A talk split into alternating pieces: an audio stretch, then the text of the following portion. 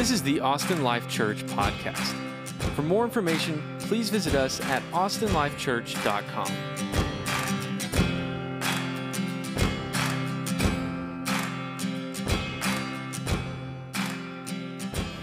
Good evening, Austin Life Church. It's good to be back with you guys for a second week. Uh, my name is Stephen Crawford. If I haven't met you, I am uh, one of the pastors at the Austin Stone Community Church, St. John congregation, and uh, it's good to be back for, for part two of the series we started last week. I'm here with my wonderful wife Taylor in the front row and my rowdy son Knox. I'm sure you'll hear from him throughout the sermon, uh, so uh, just hang with us tonight. Uh, tonight we are jumping into part two of what we started last week, and we're looking at this hugely important theme in the, the Christian life of spiritual maturity. And we said last week, if you remember, that after you being born again, after you being converted to Christ as a Christian, God's greatest concern for your life is that you would mature spiritually. My greatest concern for my son is that he would mature, that he would grow up. Like, like any good and loving father, God is committed to making sure that his kids grow up and mature. And so I simply defined spiritual maturity, if you remember, uh, as God's work in ours. God's work in our work. And so if spiritual maturity is in fact God's work in ours, then that means that our spiritual maturity requires two people to be working simultaneously, and that is God and you. God is working ultimately and decisively in you to bring about your maturity. But the scripture is very clear on this. We are also working to mature. That's what we do. Uh, only our work is not decisive, you see. Our work is dependent. Our, our work and our discipline and our obedience as Christians sets the stage for how God our Father transfers his character over to you. This is what we're going to be looking at a little bit more tonight. Now, growing up as a kid, my dad, I had a, I had a great father. Uh, I don't know if you did, if this is your experience growing up. I had, a, I had a really great father growing up in my home. I know a lot of people can't claim that blessing.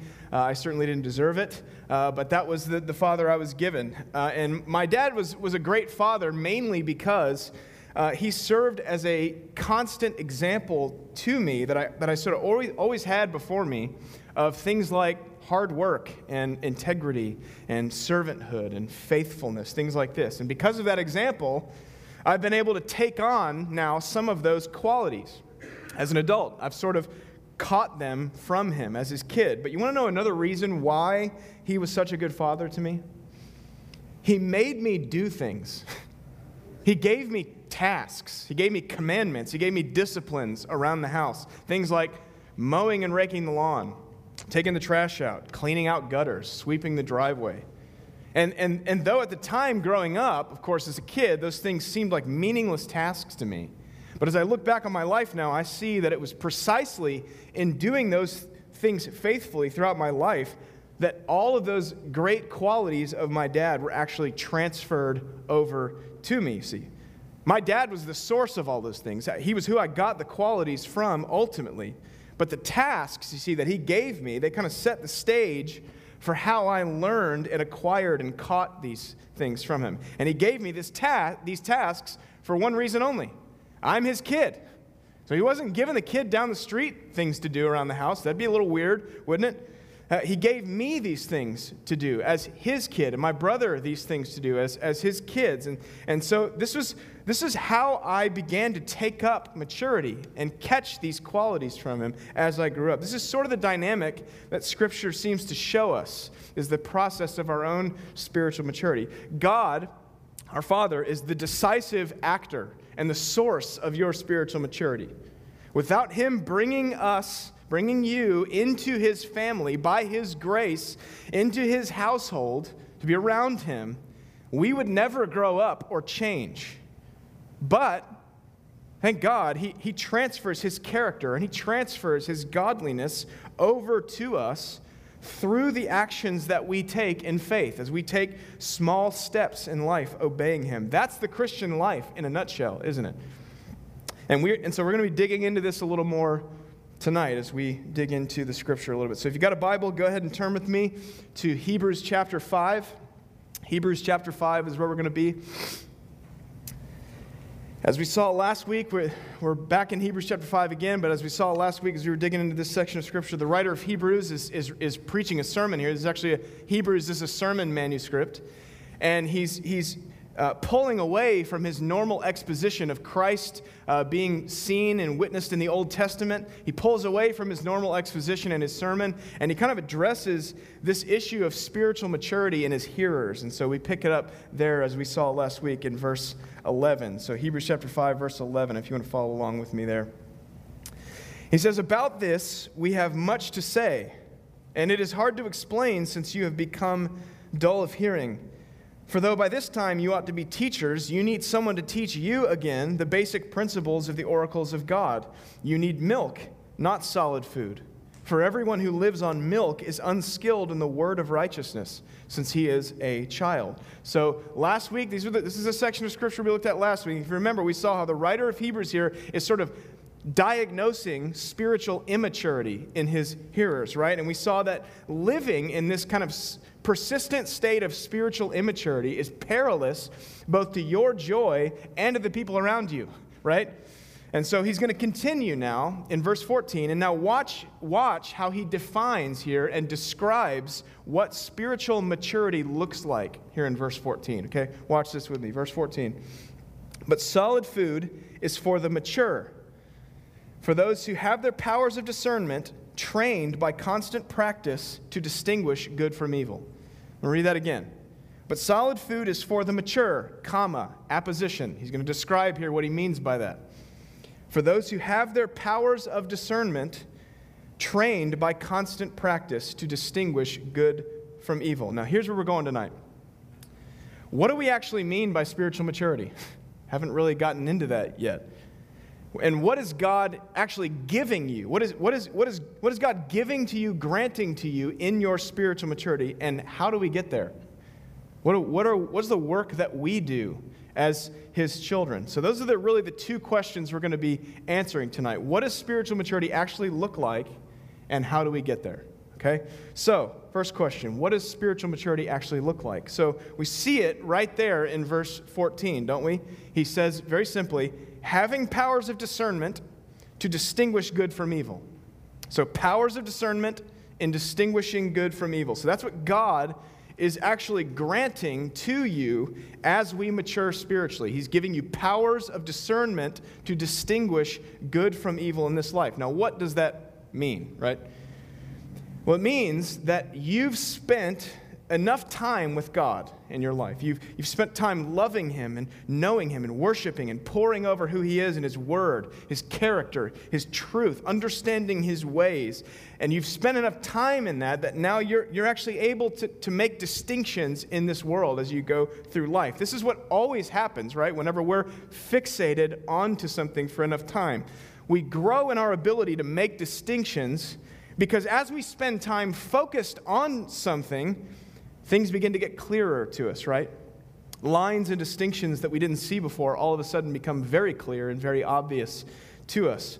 Uh, when I was in college at UT here, I took a class called Jazz Appreciation. And if you're in college, if you're at UT, I would very much so recommend this class to you. If you need a fine arts credit, that was my situation, needed a fine arts credit, took Jazz Appreciation. What, what could go wrong, right?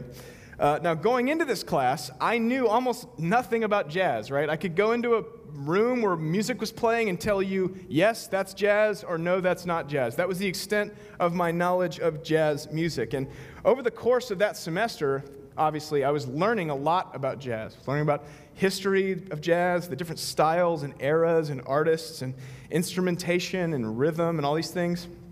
But our professor was having us listen to a lot of jazz, as you would imagine, right? And, and we listened to a lot of jazz. I mean, we listened to different jazz songs throughout each class lecture, and he was pointing things out to us as we were just sitting and listening to the music. I had to listen to a lot of jazz songs just at home to do assignments. I had to write about them. Sometimes I'd even have to sit and listen to whole jazz albums in one sitting, just sit and listen to a whole album just to write a paper or something.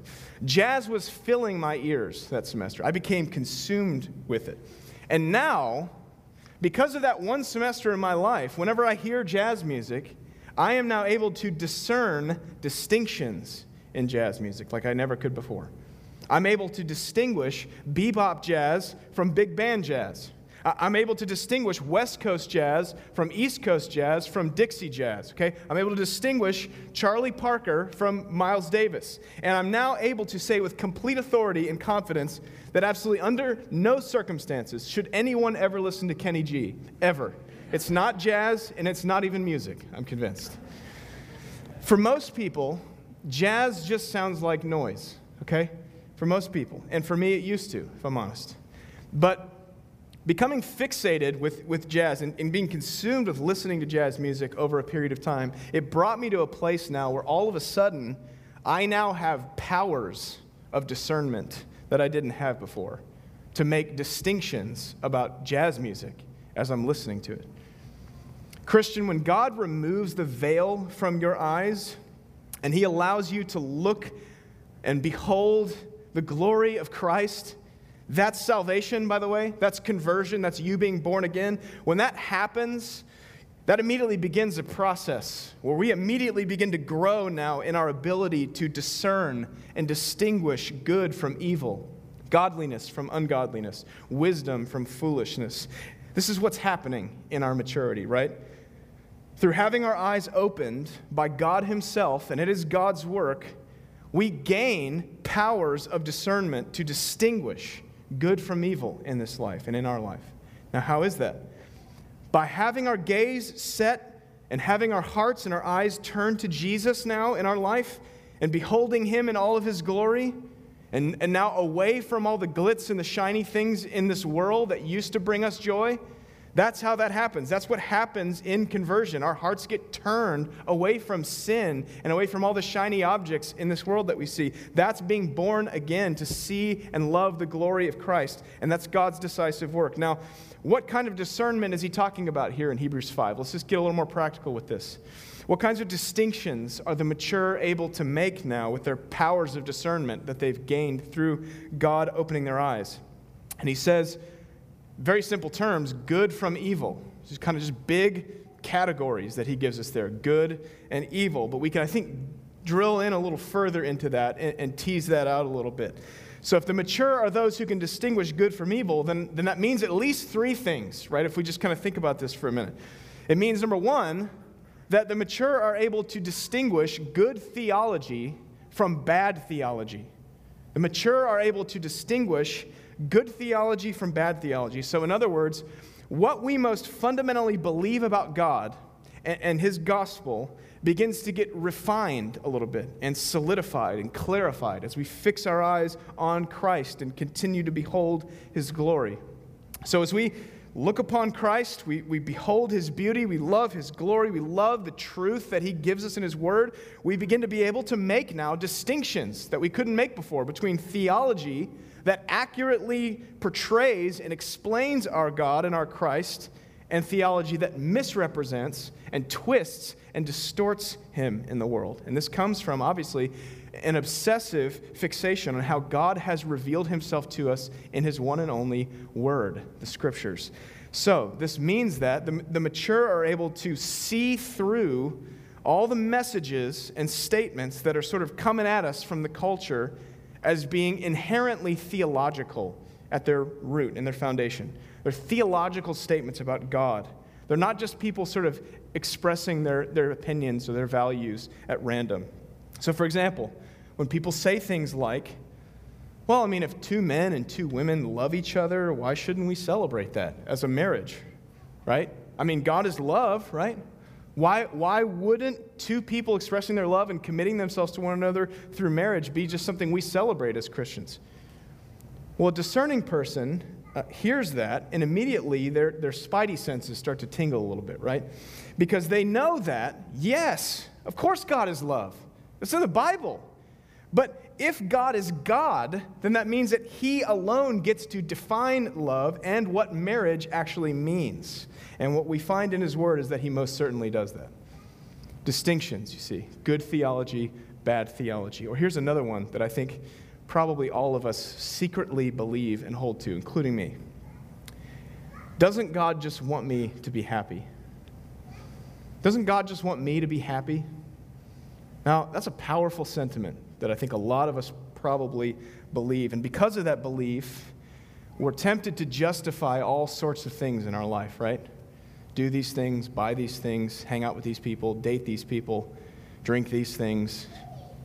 We justify all sorts of things. Now, is that sentiment entirely wrong? Well, yes and no. Yes and no, right? Now, God is passionate about your joy. We know this. Yes, of course. He loves to bless his children, He loves that.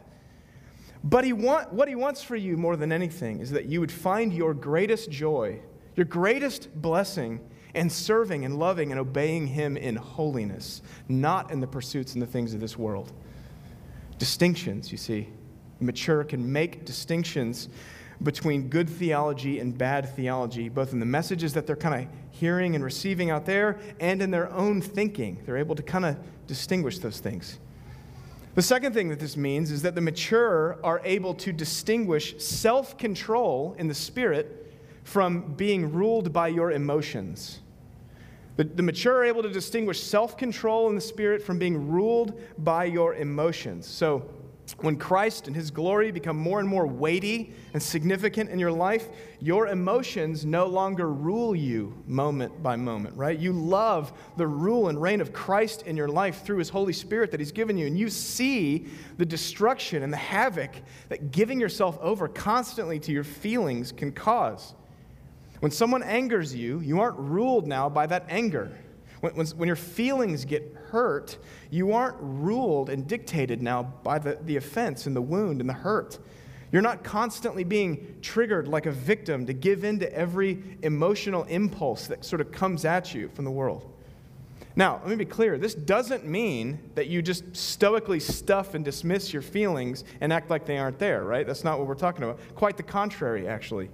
It means that you're, you're actually able now to notice what feelings are kind of creeping in and rising up in you, and you're able to capture them, grab a hold of them, and hold them in their proper place. It means that you, in the moment, have the discernment and the self control to not let your feelings dictate your responses and your behaviors and your actions. And you distinguish self control in the spirit from being reactive and ruled by your emotions. Distinctions, right? The third thing that this means is that the mature are able to distinguish wise decisions from unwise decisions.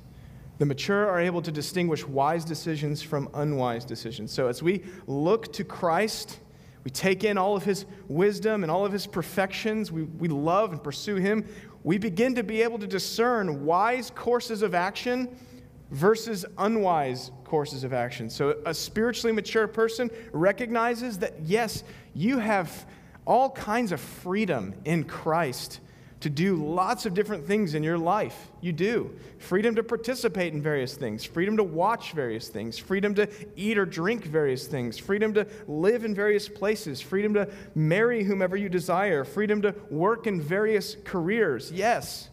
In other words, God is not writing a message in the clouds or, or sort of just dropping an audible message to you over any of the thousands of decisions that we make over the course of our lives. Just think about them whom to marry, where to work, where to live. These are all freedom issues, right? And so the spiritually mature person treasures Christ, sees him as glorious to the effect that these freedoms that we all have as Christians are now restricted to that which makes Christ look most glorious in your life. So, yes, you have the freedom to take this job. Yes, you have the freedom to move to that city or marry that person. But the spiritually mature person says in their discernment, yeah, though I have the freedom, I am going to restrict myself in this thing for the sake of my own flourishing in Christ. So, because I know myself and because I know what God wants from my life ultimately, which is to make much of Christ in my life, I will do this thing and not these things. Okay? A mature person feels the constraints of wisdom as they consider how to live their life. So that means, very practically, that yes, you have the freedom to spend an evening alone at home with your girlfriend. But no, it may not be a wise course of action to take if you know that you can't keep your hands off of each other. Yes, you have the freedom to drink alcohol, but no, it may not be a wise decision for you to drink if it leads you or whoever you're with to drunkenness, debauchery, or addiction. Yes, you have the freedom to watch shows on Netflix. But no, for the sake of honoring Christ and guarding your heart and your eyes and your time and your schedule, it may not be a wise decision for you to watch certain shows or watch hours of shows on end. We do this, don't we? Yes, you have the freedom to take a job that has you working on Sundays or working in the evenings so that you have to miss out on worshiping with God's people or participating in a community group. But no, it probably is not a wise decision for you to take that job if you want Christ to remain at the center of your life. It takes great maturity in Christ and discernment to be able to restrict yourself of freedoms like this. Distinctions, discerning good from evil, good theology, bad theology, self control, emotions. And so, if that's, if that's what spiritual maturity looks like, if that's what we're actually talking about here, God granting us, as Hebrews says, powers of discernment to distinguish good from evil, the next obvious question we got to ask is okay, well, how, how do I get those? How do I grow in these things? How do we get there? Verse 14 again in Hebrews chapter 5 tells us very simply we gain maturity, we grow in our spiritual powers of discernment to make these distinctions we're talking about by constant training and practice. That's what he says. The only words he gives us, right? Powers of discernment through constant training and practice. So you work, you strive, you labor in the basic practices of the Christian life for a long time to train for this. And maybe not the answer you wanted tonight. Oh, you thought spiritual maturity was just going to sort of drop into your lap. That's not how it works. Sorry. It's not how it works. Constant training and practice. God, our Father, gives us tasks, like my dad did. He's a good father. He gives us tasks which he intends to graciously transfer his character over to us in these things. But just like I didn't become a man overnight, this constant training and practice is over years and decades, not weeks and months.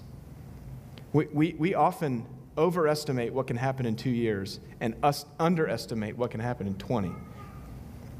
Now, if that's discouraging for you to hear, friend, let me just kind of take a step back from this and, and just remind you here for a second of the gospel. It's the good news that we believe here at Austin Life Church. By God's grace, Christian, He has made a way for you by sending His own Son, Jesus Christ, into this world to live a perfect life on your behalf, and then to lay his life down in your place on the cross, dying the death that you deserved, so that through Christ we might one day be glorified with him. We're going to be glorified together with Christ one day. You're going to be in a glorified body. You're going to have a renewed mind. You're going to have a pure heart. You will be fully mature in Christ. Paul says we're going to stand with Christ one day to judge angels. I don't know what that means. But that's what we're going to do. We're going to be judging angels together in glorified bodies. In the gospel, what we learn is that God has made every provision for you, Christian, by his grace through Christ's work on the cross. It's his decisive work that he is working in you. He's given you Jesus, his blood. He's poured out his spirit in you. And what that means, Christian, very practically for you right now, is that every minute of your life that you spend thinking about and striving and laboring and pressing forward and working toward that goal is not in vain. It's not wasted, not one ounce of it. It will eventually result in what God has made you to be in Christ, which is fully mature. And so, as the writer of Hebrews says here, that transformation and that maturity and those powers of discernment get realized in your life through constant training and practice. It's God's work in ours. It's God's decisive work of grace in our dependent work of faith. And so, the rest of our time, I want to look at this incredible imagery that the Bible gives us to sort of explain what I'm talking about here, what, what Hebrews is talking about here, through the metaphor of sowing and reaping. Sowing and reaping. So if you've got a Bible with you, turn with me to uh, Galatians chapter 6. Galatians chapter 6. Flipping over there, and this is the Apostle Paul, and he's going to unpack in Galatians chapter 6 in a few verses uh, and explain here what I think has been for me probably one of the single most helpful concepts in my own spiritual maturity, and one that I think has been sorely missing, or at least vastly overlooked, in most of our discipleship in the modern church. And so it's this concept we, we read about of sowing and reaping. So, Galatians chapter 6, we're going to look at verse 7. Paul writes, Do not be deceived. God is not mocked. For whatever one sows, that will he also reap. For the one who sows to his own flesh will from the flesh reap corruption. But the one who sows to the Spirit will from the Spirit reap eternal life. And let us not grow weary of doing good, for in due season we will reap if we do not give up. So, Paul here is using a very familiar concept to his, his readers. It's an agricultural society. He's talking about sowing and reaping. It's a farming and agricultural metaphor. And, he, and, he, and the principle that he starts with in verse 7 is actually very basic, right? If you've got a field and you want to grow wheat in that field, you must go through the field and sow seeds for wheat. So, whatever you sow in that field, that you will also reap from that field at a later time, right? A farmer's whole livelihood and a whole society's ability to feed itself is dependent on this concept, right? Paul is making the same point for us as we grow in Christ. Our spiritual maturity is dependent on this concept of sowing and reaping. Now, what is Paul talking about here when he's talking about sowing? Sowing seed in a field, as we know, as we just think about what it is, it's, it's, a, it's a very simple, a very repetitious act that can oftentimes feel very insignificant while you're doing it, if you're just kind of considering throwing seeds out into a field. So, a farmer's walking through the field, the big sack full of thousands and thousands of seeds, tiny little seeds, and he's just sort of grabbing handfuls and just kind of tossing them out onto the ground. That's it. It's a simple and seemingly insignificant thing that, if not faithfully done and carried out, it's not going to result in a crop, and the farmer will starve and die. That's what happens.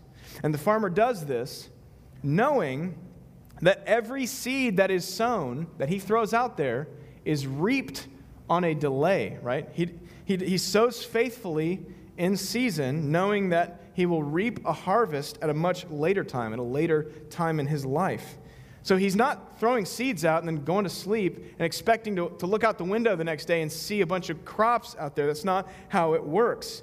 So he sows faithfully and he waits for it. He waits patiently for the for the harvest to come. Now, what, is, what Paul is saying in this extended metaphor here is that your spiritual maturity, Christian, like a field, is cultivated over time through faithfully sowing seed. That's what your work, Christian, is in spiritual maturity. It's like the work of a farmer sowing seed faithfully. Spiritual maturity, as many of us painfully know, it, it doesn't just come about at once. It won't just spring up in your life out of nowhere. It's not going to fall from the sky into your lap. Seeds must be sown in order that we might reap all of the blessings of maturing as a child of God later. Now, what do we mean by sowing? Sowing, just want to be very clear here. Sowing is something that everyone is doing every day, all the time. Is that clear enough for you? sowing is something that you are doing every day, all the time. That's what sowing is. You are sowing right now. You sowed yesterday. You sowed all last week. You sowed all last year.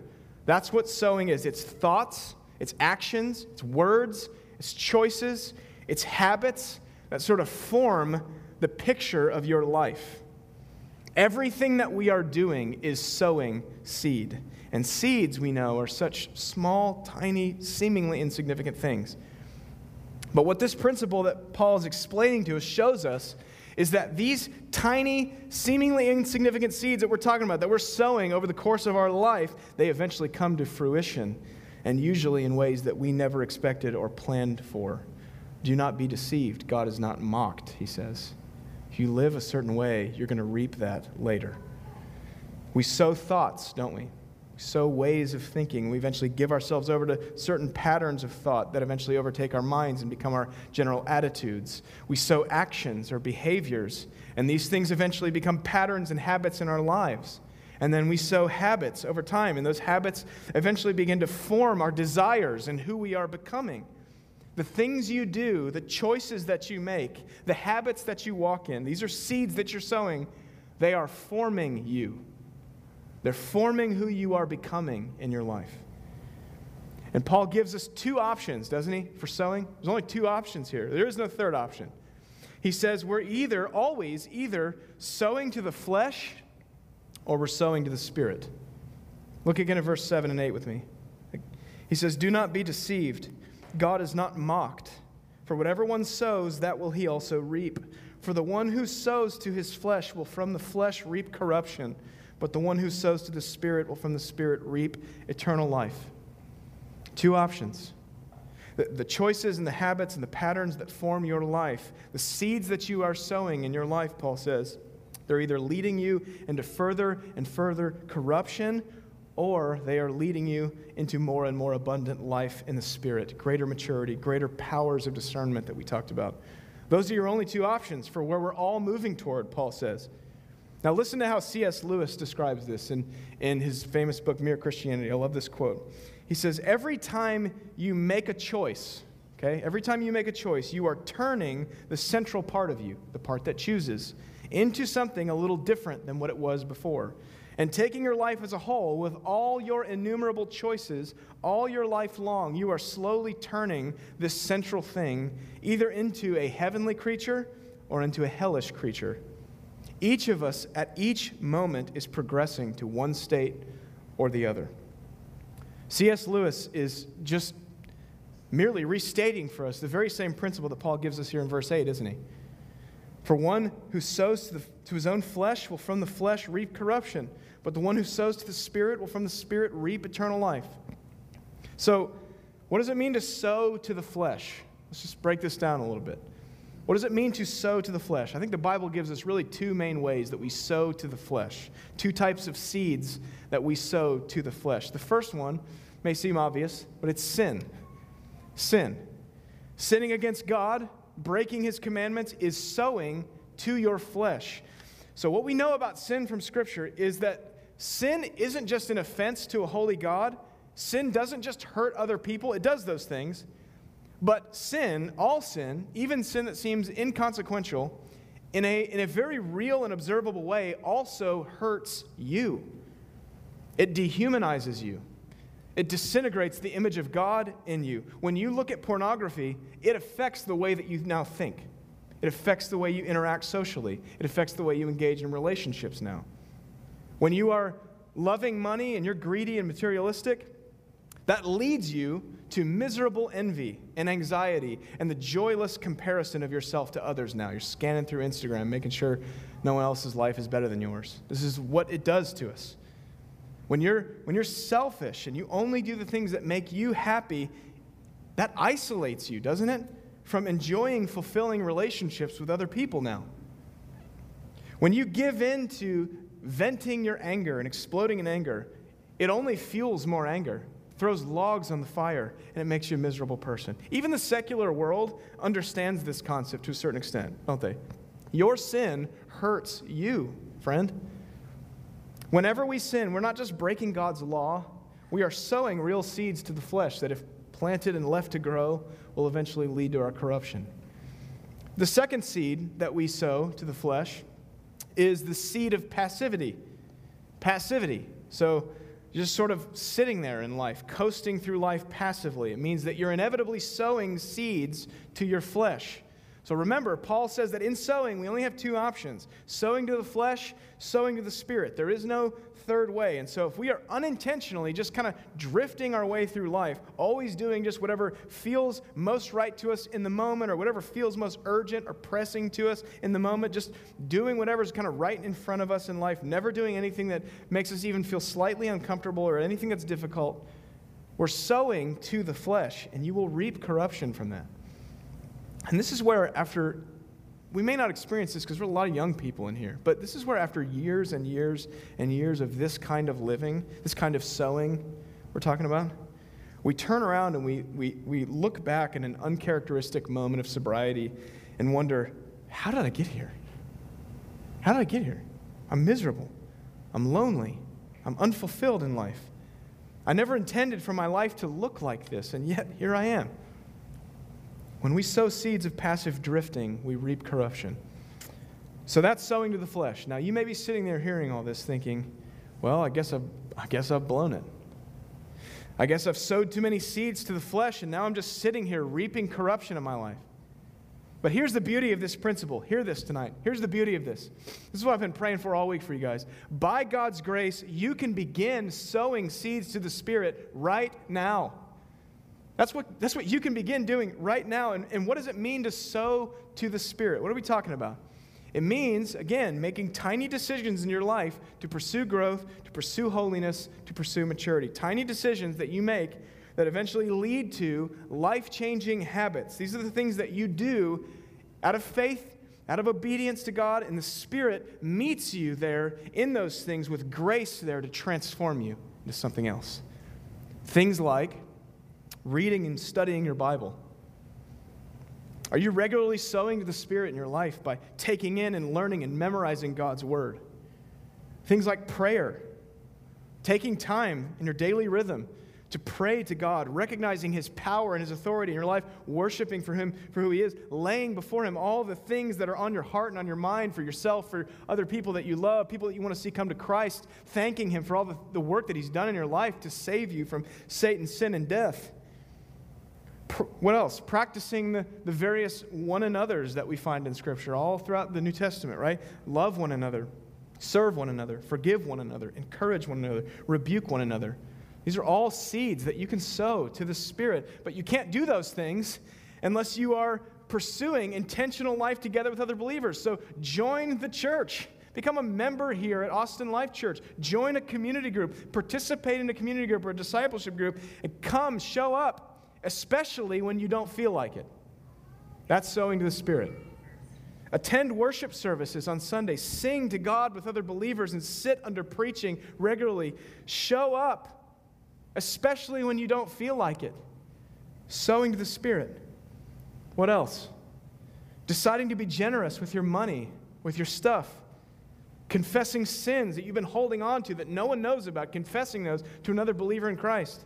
Forgiving and blessing and praying for people who've wronged you so you're not holding on to bitterness. I could go on and on, right? We could thumb through the Bible and just pick anything. Anything that you do out of faith and obedience to God. These are just a few examples that I pulled out of practices that God has given us to grow by His grace. These are the seeds that you can sow right now in the Spirit that will cause you to reap maturity in your life. And as you begin to sow these tiny seeds faithfully, you begin to reap habits. And as you begin to sow habits, over time, you begin to reap greater and greater love for Jesus and greater and greater powers of discernment to distinguish good from evil. And in verse 9, Galatians 6, Paul gives us this incredible promise that when we believe it and when you really trust what it's saying, it will help you. It will help you in this to stay faithful in your life of sowing. Look at verse 9 with me. He says, And let us not grow weary of doing good, for in due season we will reap if we do not give up. Where does the power to do this come from? Where does the strength and the ability to continue to sow to the Spirit in all these ways that we just talked about come from? It certainly doesn't come from the flesh, right? We know there's nothing good in us that can cause us to grow and mature like this. It comes from faith and the gracious promises of God. Every commandment that our Father gives us as His children, it's attached to a promise. It's, a, it's an invitation from our Father to sow life giving seed. He's not a drill sergeant trying to train up spiritual Marines. He's a good father, like my dad. He gives commandments to his children that carry with them great and glorious promises for life and for blessing. If you are a child of God tonight, God has put his spirit in you to cause you to walk in his ways. That's what Ezekiel tells us about the coming new covenant. He says, He's going to put my spirit in you to cause you to walk according to my ways. But hear this what the Spirit does in causing us and enabling us to grow and mature is He gives us seeds, infinite seeds, miraculous seeds that when they get planted in faith and they grow into something new and glorious. This is a work of God's decisive grace in us, and it comes to us through trusting and acting on His great promises to lift us up and cause us to reflect His glory in maturity. So, Christian, as we close tonight, my time with you is up. If you love Jesus, if you have the Spirit, and you want to mature, sow generous seed. Sow generously. And as Paul says here in verse 9, do not give up on sowing. I know it can seem like nothing is happening. I know that it can seem at times like you're just kind of spinning your wheels in the Christian life and you have no idea what's going on or where you're going. I know some of you feel like, well, you know, I've, I've, regressed so much, I've reaped so much corruption in my life, I don't think I can, can be able to get out of this rut that I'm in spiritually. Sow seeds to the Spirit, and, and God's gracious promise to you is this In due season, you will reap maturity if you do not give up on sowing. Let me pray for us.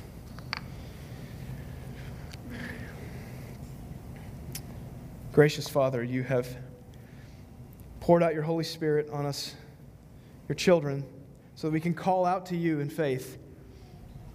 You've given us commandments, Lord, good seeds to, to walk in, to plant in faith, so that they might sprout up and, and grow and produce fruit in our life. Oh God, I know that there are people in this room that feel the weight of this in their life, that maybe they've blown it. Maybe they've reaped so much corruption in their life that they, they don't know if they can continue on. They don't know if they can keep on sowing. Lord, I pray that you would give them just great faith right now to trust your word, to trust that the Spirit is leading them into maturity, Lord. Would you give them that confidence in their great Father's work and our Father's word?